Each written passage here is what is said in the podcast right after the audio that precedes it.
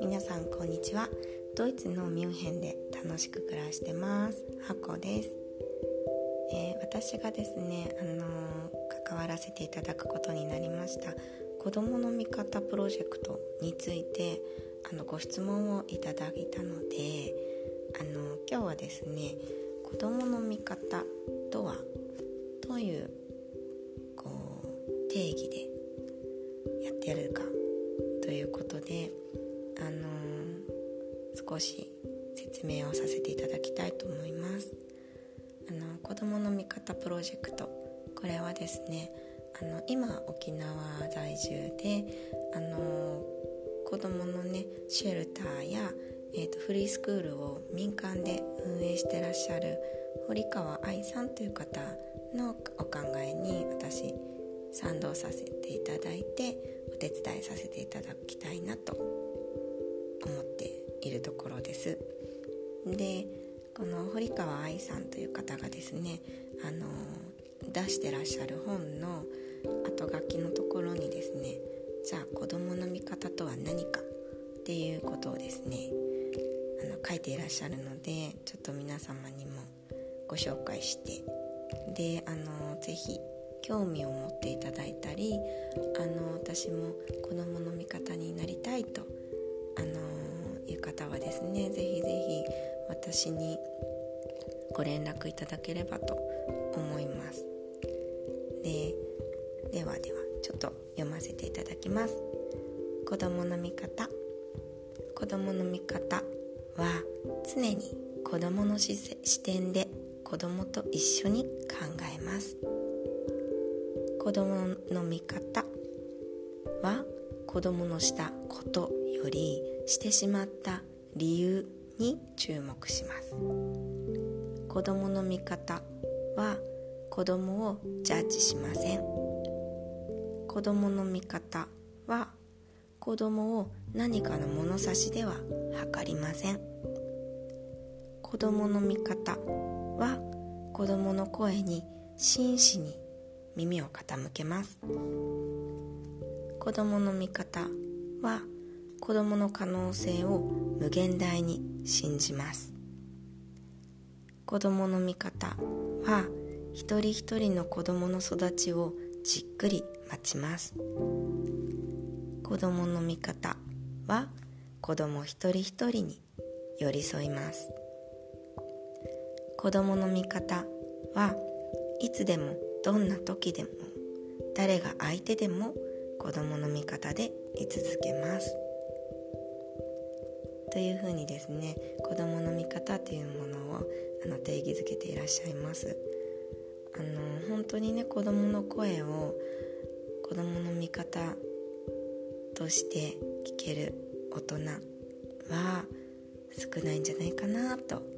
思ってます。あのお母さんとかお父さんとか、その子育てをしている側のねサポートってとってもたくさんあると思うんですが、あの本当にね大事なもう元の子どもの味方って実は少ないんじゃないかなということでですね、味方を増やしたいなと思っております。私自身もあのー、自分のね、あのー、家族の中に、ま、統合失調症というね精神の病気でですね、うん、家の中で暴れたり暴力を振るわれたりっていうことを経験しています。で、もちろん私の父母は味方であってくれたんですけども、まあ、父母じゃなくてもですね、本当に道隣近所のあのおばちゃん、いまだにね実家に帰ったら必ず会いに行って挨拶するおばちゃんが私の味方でしたね。あのうちの母も父も小学校の頃忙しく働いていたので、まあ、その頃学童とかまああったんですけど、うちの親は学童っていうものを知らなかったのか、まああんまり良くないと思っていたのか、まあ、あとは私がね、えーと、週ろくで習い事いろんなことしてたので、結局まあ学童に行けないなと判断したのか、学童には通ってなかったんですね。で、まあお家に帰るタイミング、まあ小学生の頃だから、まあ給食食べてにじとかさんじに、まあ父母が帰ってくる来て家にいるということはねなかったので、そのちょっと家庭内でねあの暴力を振るってた、まああのそれは父方のねおばなんですけど、同居してたおばが家にいる、まあ祖母もねいたんですけど、祖母はやっぱりよく暴れるのを止めきれないところもあったので、そしてまた祖母には暴力を振るわないので、うん、私が帰ることをね、まあ私自身もやっぱ両親がいないところに帰るっていうのはちょっと怖かったんですよね。で、そういう時にあのー、そのおばちゃん家にただいまって帰って、そのおばちゃん家でおやつ食べさせてもらったり宿題したり、あとはまあカバンを置いて近くの公園で友達と待ち合わせて遊びに行ったりしてました。で、未だに交流あり、あのおじちゃんおばちゃんは、私が実家に帰った時は、えー、おじちゃんがね、あの魚市場で働いてる方なので、すんごい美味しいタコをこの間もいただいて、はい、で私もお土産買ってあのおばちゃん家に持ってくって感じです。私ね本当に救われてました。父母だけじゃなくて、そういうね近所のおばちゃんが味方になってくれて、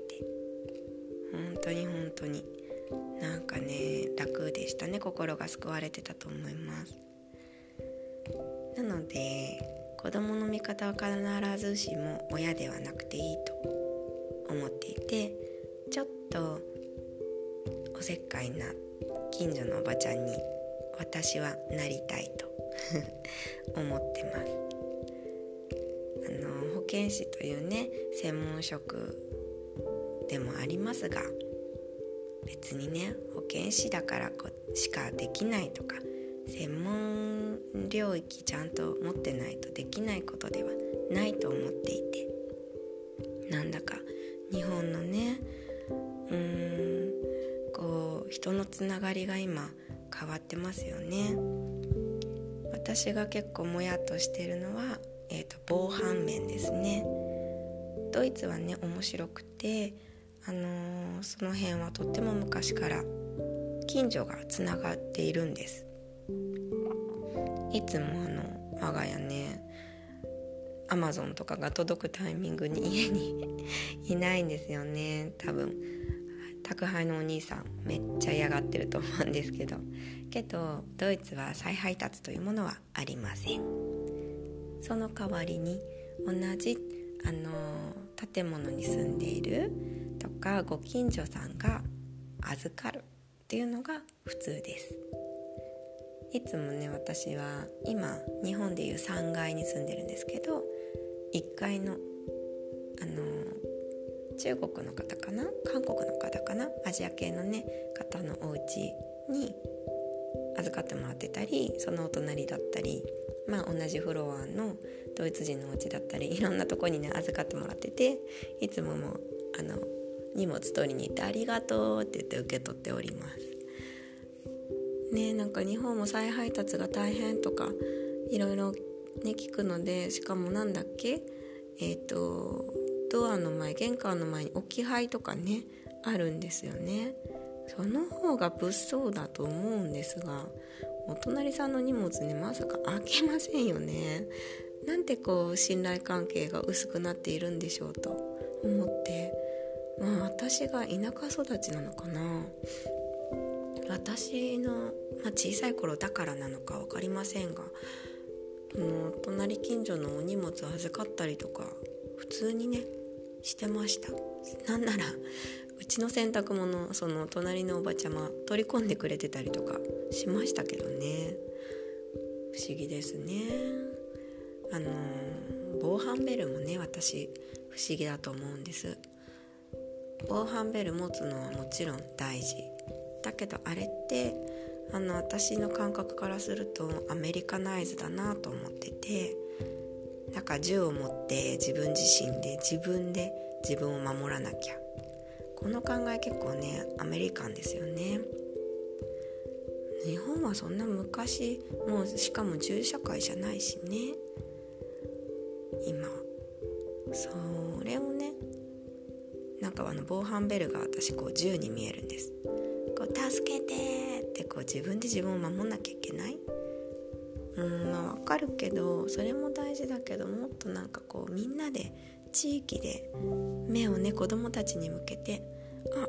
今日は登校班あの子いないじゃないの、どうしたの、風邪とかね、なんかねこう声をちょっとかけてるだけでも変わるんじゃないかなと思ってます。まだねとっても話すこと最近溜めてしまっていて、溜まっておりますので、またぜひこのラジオでお話できたらと思っております。今日もお聞きいただいてありがとうございます。ではでは、またこのラジオでお会いできることを楽しみにしてます。ハコでした。チュース。